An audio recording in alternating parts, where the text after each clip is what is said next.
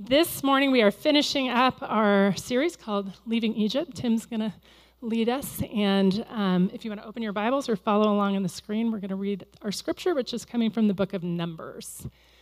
The Lord said to Moses, Some men, send some men to explore the land of Canaan, which I am giving to the Israelites. From each ancestral tribe, send one of its leaders. So they went up and explored the land from the desert of Zin as far as Rehob towards Lebo Hamath.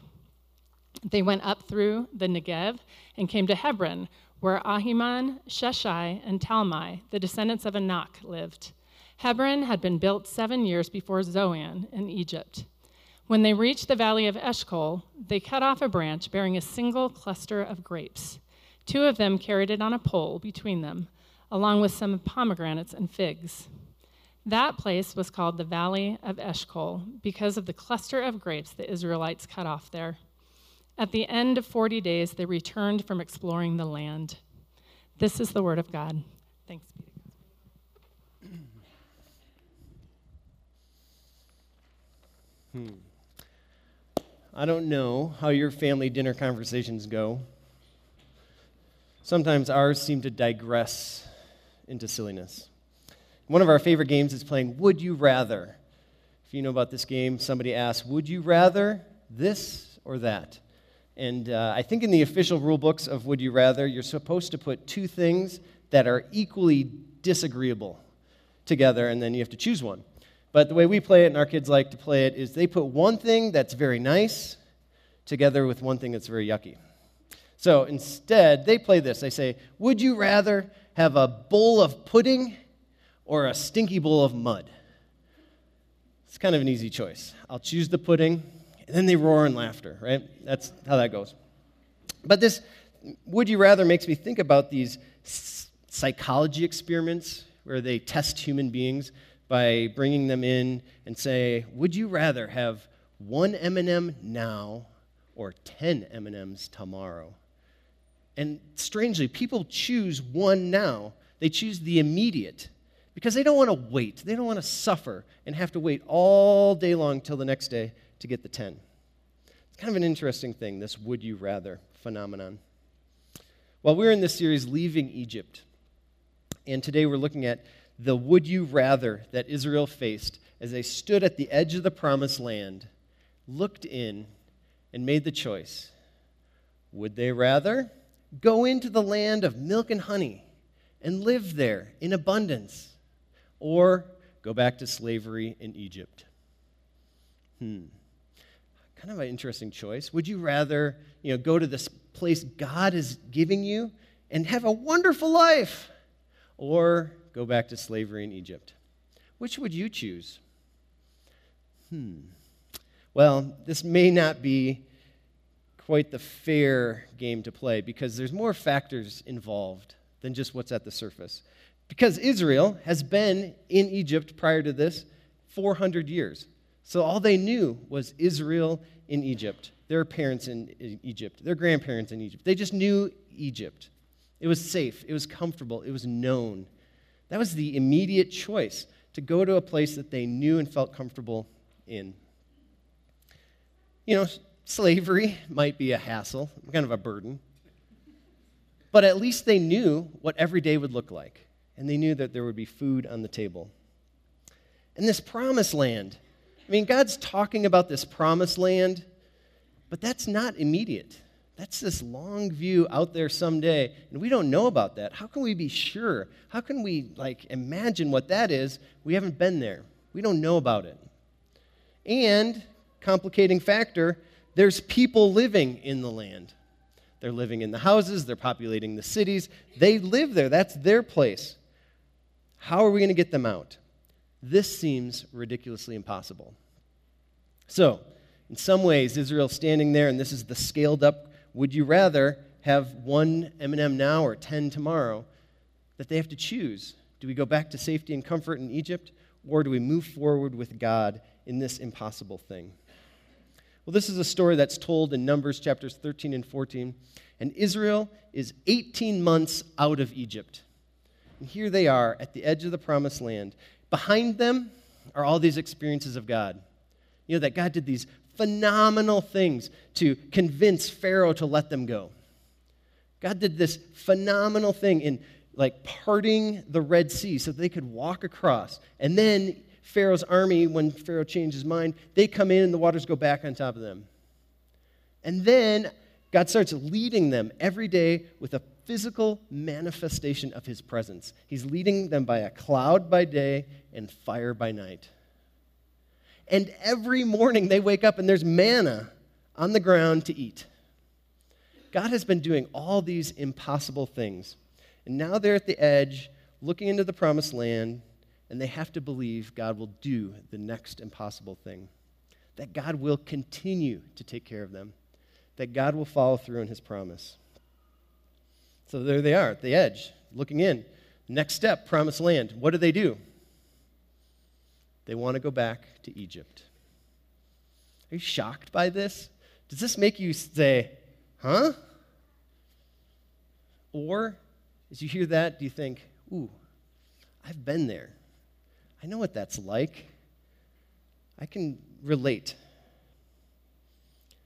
Well, this story, the story of the Exodus, is our story. You know, Israel's release from slavery, being led into the promised land, is a physical picture of what each of us goes through in life. It's a, it's a picture that we all experience in our own ways. You know, Susie's been setting this up over the past couple weeks that, like Israel, we are in slavery. And this is simply the broken condition of humanity. That in our, the place we're in, we have these yearnings, these longings for love and comfort and security and safety and control. Sometimes when we pursue these things, they turn around and they enslave us. You know, the prophet Jeremiah once used the image of thirst and water to communicate this idea of how we look to other things to satisfy us rather than looking to God. Here's what Jeremiah wrote My people have committed two sins. They have forsaken me, the spring of living water, and have dug their own cisterns, broken cisterns that cannot hold water. The good news the good news of Jesus and Easter is that Jesus became our spring of living water. Jesus, in his death and resurrection, remove us, removed us from slavery and gives us a freedom. He releases us from these entanglements of sin and death and all this stuff and frees us. And now we can move forward in life with that freedom. But we have a choice. He brings us out of slavery, but then we have to choose. Am I going to go back to that thing, that place of safety, control, knownness, immediate? Or am I going to continue to move forward with Him to get Egypt out of me? Well, how have you lived your Exodus story? How has this gone for you? You know, that first step of receiving Jesus in His forgiveness and taking on that freedom and that transformation of being adopted into God's family, you know, that's the first step. Remember feeling that experience of feeling free. And then when that Exodus thing kind of gets back into you from Egypt, and you kind of think, oh, I'm going to go back there, it's easier. Well, that's the next step that we need to take to get Egypt out of us. So, going back to Egypt, that metaphor, that idea, going back to Egypt is the immediate solution. The immediate solution that gets rid of our pain. So, immediate solution, that view of pain is that pain is something to be avoided. Pain is something that we should try at all costs to get away from, to stop, to not have. that we just don't want pain. And I think we live in this world and this culture right now where we focus on eliminating the pain, but we aren't always dealing with the underlying causes. Think about an example in your own life, perhaps, of stress. You know, if you experience stress, what do you do? Try to address the symptom. You know, take an Advil to relieve your headache or the tension in your neck. Maybe you want to escape the stress by having a glass of wine. Or maybe you use the very practical way of getting rid of stress by just yelling at somebody and passing all that stress onto them. But we do these things to get away from pain, not necessarily dealing with the symptom or the causes. So the immediate solution says to go toward what is most comfortable and avoid the pain. But in contrast, there's this long view. God's inviting us into this long view of the story with Him that says, keep going. You know, whatever it takes to get Egypt out of you, just keep going and I will go there with you. And God's long view sees pain differently. God's long view sees pain differently. It says that pain is just pain. It's just a reality in our life. Pain isn't bad, it's not really good either, but pain just is. It just is. It's a reality, and it's a part of life. And sometimes experiencing pain is something that's telling us something. Pain is something that is useful, it's a part of healthy living.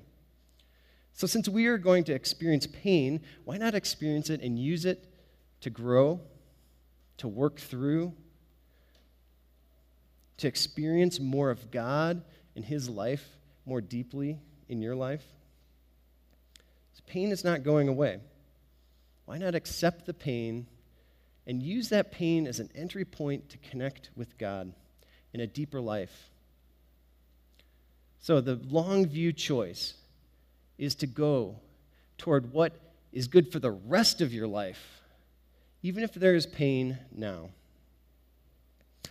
All right, let's play a little bit of Would You Rather. Would you rather, long view or immediate solution? Would you rather take the long view and endure the pain, vulnerability, and awkwardness of asking someone out on a date? Or take the immediate solution of comfortably keeping to yourself? Hmm, I remember that pain, September 30th, 1996. I remember that. How about this one? Would you rather take the long view and endure the pain, discomfort, and inconvenience of exercising? Or take the immediate solution of sitting on the couch?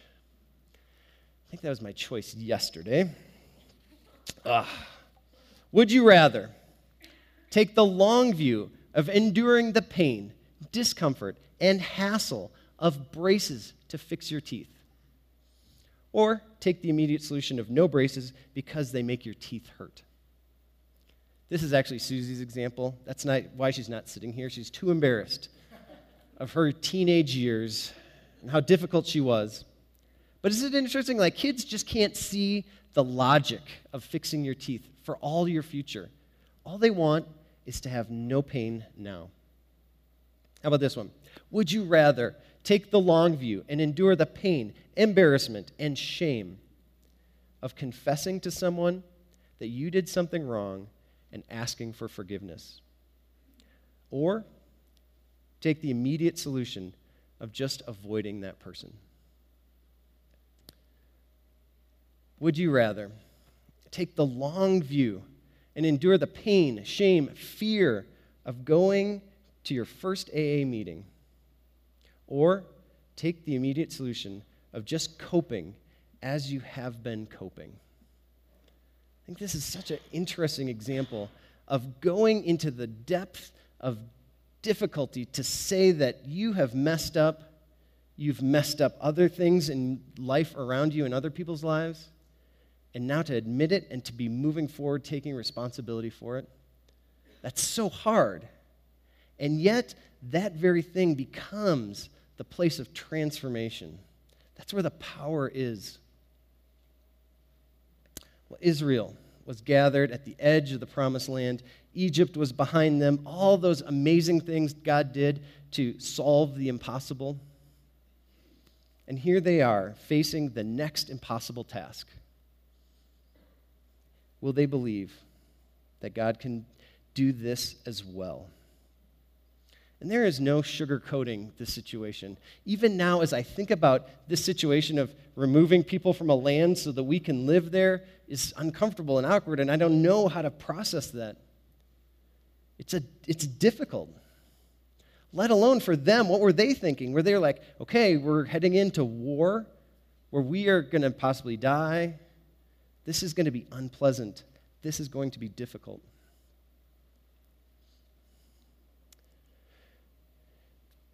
The bottom line is moving forward, getting Egypt out of you is difficult. It's hard. It's not easy.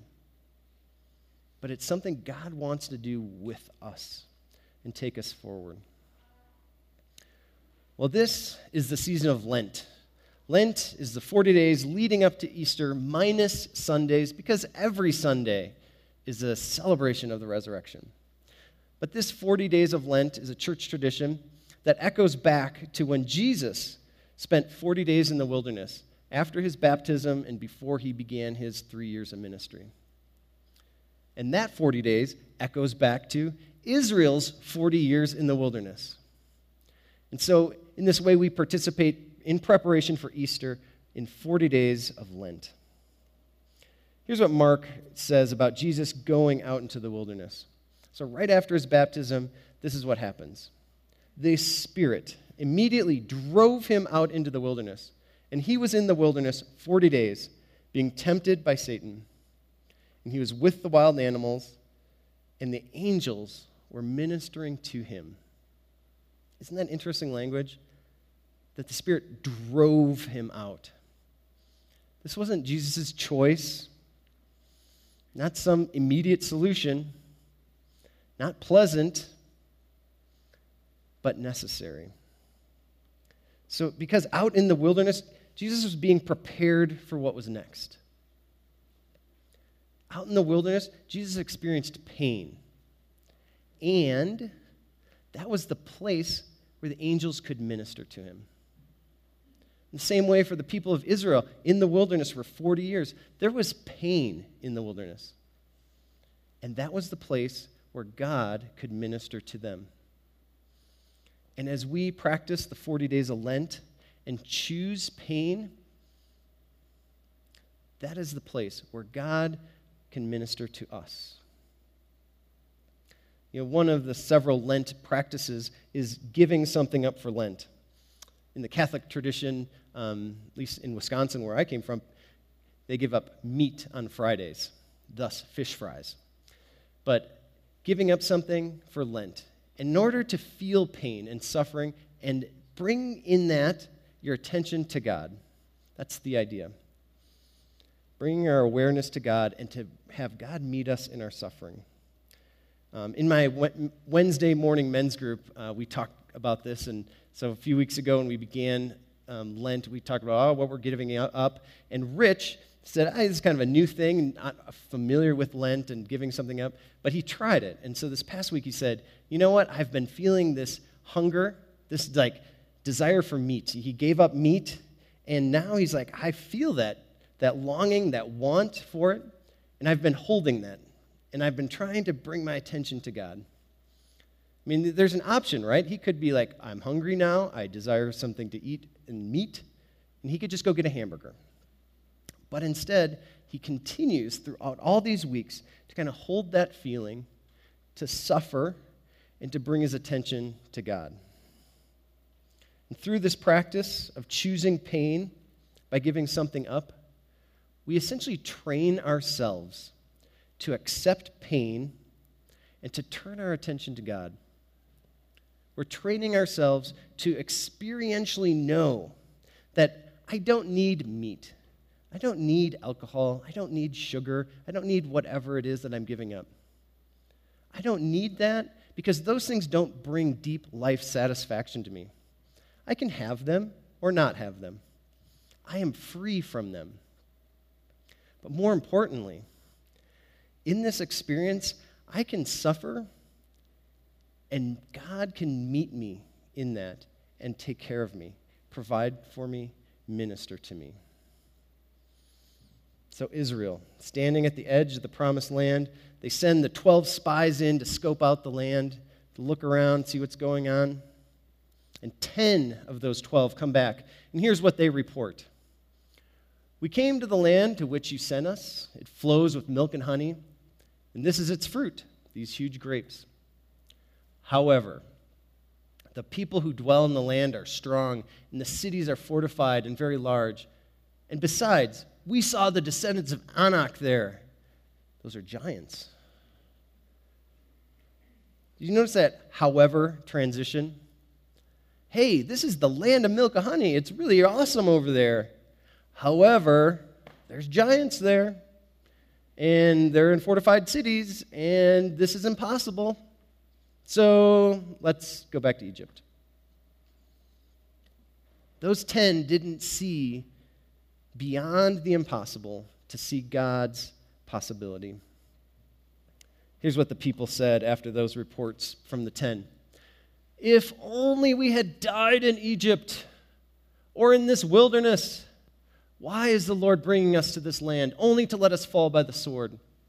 Our wives and children would be taken as plunder. Wouldn't it be better for us to go back to Egypt? And they said to each other, We should choose a leader who could take us back to Egypt. Twelve spies were sent out. Ten came back and did not believe God could do the impossible. But two did. It says that Caleb quieted the people before Moses and said, Let us go up at once and occupy it, for we are well able to overcome it. Joshua and Caleb believed God. What is your Egypt? You know, in this experience with God, you've been released and freed, and you come to the edge of something, and then you look back and make the choice to go back. Come to the edge of the promised land and then something captures you and pulls you back to Egypt. Here's what Chuck DeGroat wrote about this experience that we have.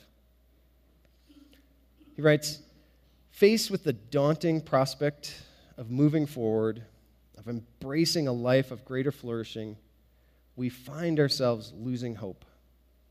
The sex addict returns to his favorite pornographic sites. The workaholic returns to his busy schedule, knowing that his schedule kills any chance of intimacy with his wife or connection with his children.